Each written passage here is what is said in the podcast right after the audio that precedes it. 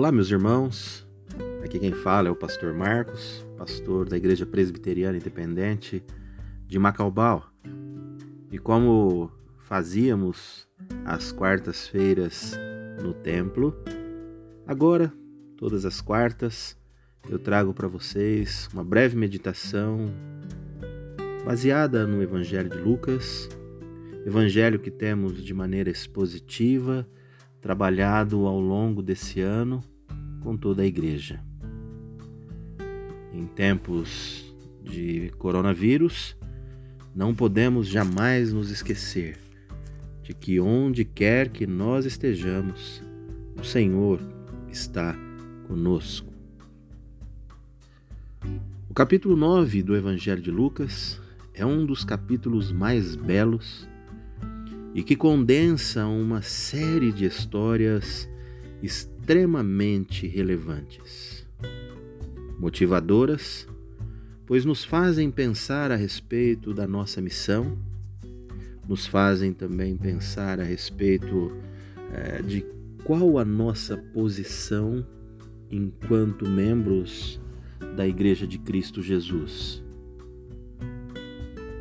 Nesse capítulo, ele começa trazendo algumas instruções para os seus discípulos e revestindo-lhes de autoridade e poder para que pudessem falar em seu nome. Assim como fez no passado, Deus, através de Jesus Cristo, continua chamando homens e mulheres para, revestidos dessa autoridade, continuarem anunciando o seu evangelho, realizando sinais em seu nome e levando mais e mais pessoas a conhecerem o caminho, a verdade e a vida que é Jesus. Temos também aqui em Lucas, no capítulo 9, o registro da primeira multiplicação de pães e peixes. Um tema bastante conhecido por todos nós, em que Jesus milagrosamente, parte e reparte com todos que lhe ouviam do pouco que lhe foi oferecido. Muito se transformou. Assim continua acontecendo com todos aqueles que se assentam aos pés de Jesus para aprender e recebem dele muito, mas muito mais do que aquilo que estamos oferecendo. É aqui também que vemos os discípulos tomados pelo êxtase do que viram e experimentaram no Monte da Transfiguração. São levados a propor a Jesus que ali permanecessem, porque como era bom viver aquele momento. Contudo, Jesus Cristo os chama para descerem a montanha na direção do povo, na direção daqueles que precisavam deles. E assim deve ser a vida de todo aquele que segue a Jesus. Ter na igreja fonte de inspiração, de fé e alimento para a espiritualidade, mas vivenciá-la no cotidiano da vida, nas relações, nas amizades os encontros que acontecem ao longo da semana. É aí que verdadeiramente precisamos mostrar quem nós somos. Algumas curas também acontecem. E depois de realizar a cura de um jovem possesso, o Senhor Jesus anuncia a eles mais uma vez o seu sacrifício. Chama os seus discípulos a viverem uma vida de simplicidade e de humildade, dizendo que no reino de Deus não há grandes, mas no reino de Deus todos nós devemos ser servos, servos um do outro, servos de Deus, para que aí sim, diante de Deus, sejamos engrandecidos.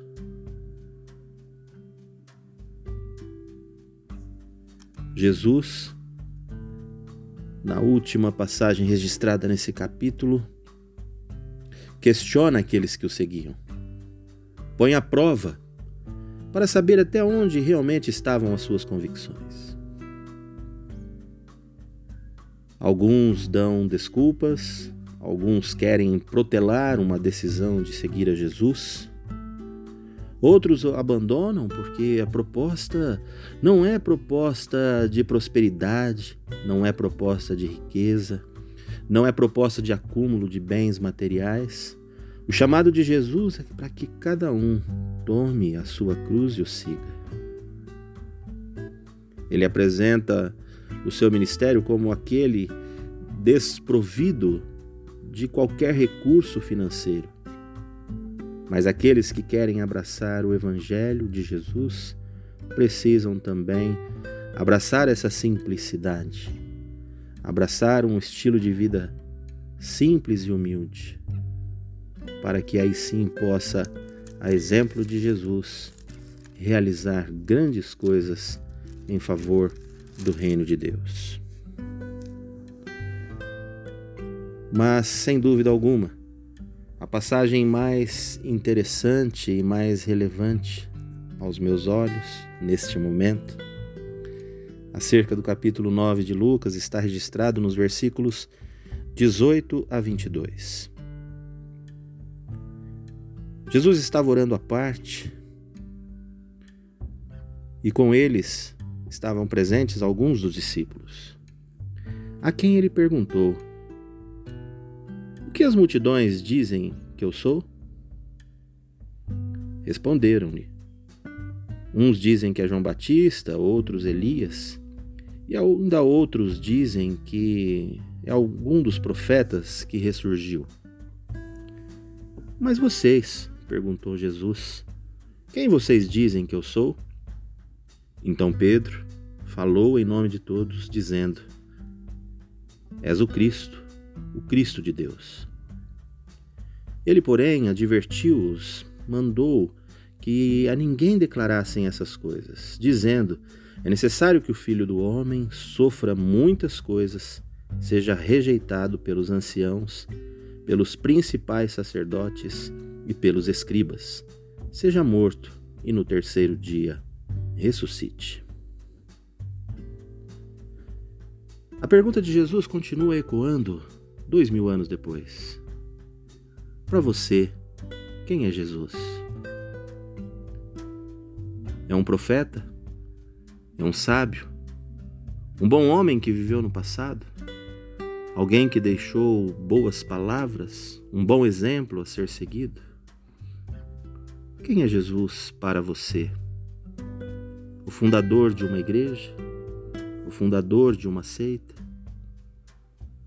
Alguém que criou alguns dogmas e alguns ritos para que fossem seguidos. Quem é Jesus para você? Alguém que dá continuidade à tradição? Pois Jesus não veio para descumprir a lei. É Jesus para você um religioso? Enfim, quem é Jesus para você?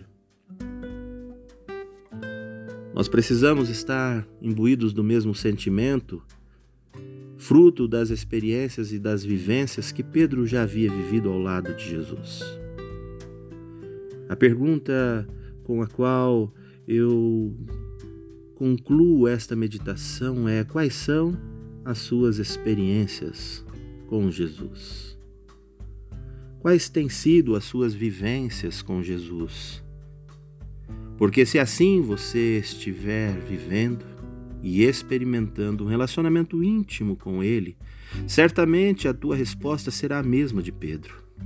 Tu és o Cristo, tu és o Messias, tu és o esperado, o ansiado, aquele que toma conta do meu coração, dos nossos corações Senhor das nossas vidas. Pedro fez uma belíssima declaração. E qual é a declaração que você faz neste momento de meditação? Quais palavras você as dirigiria a Jesus?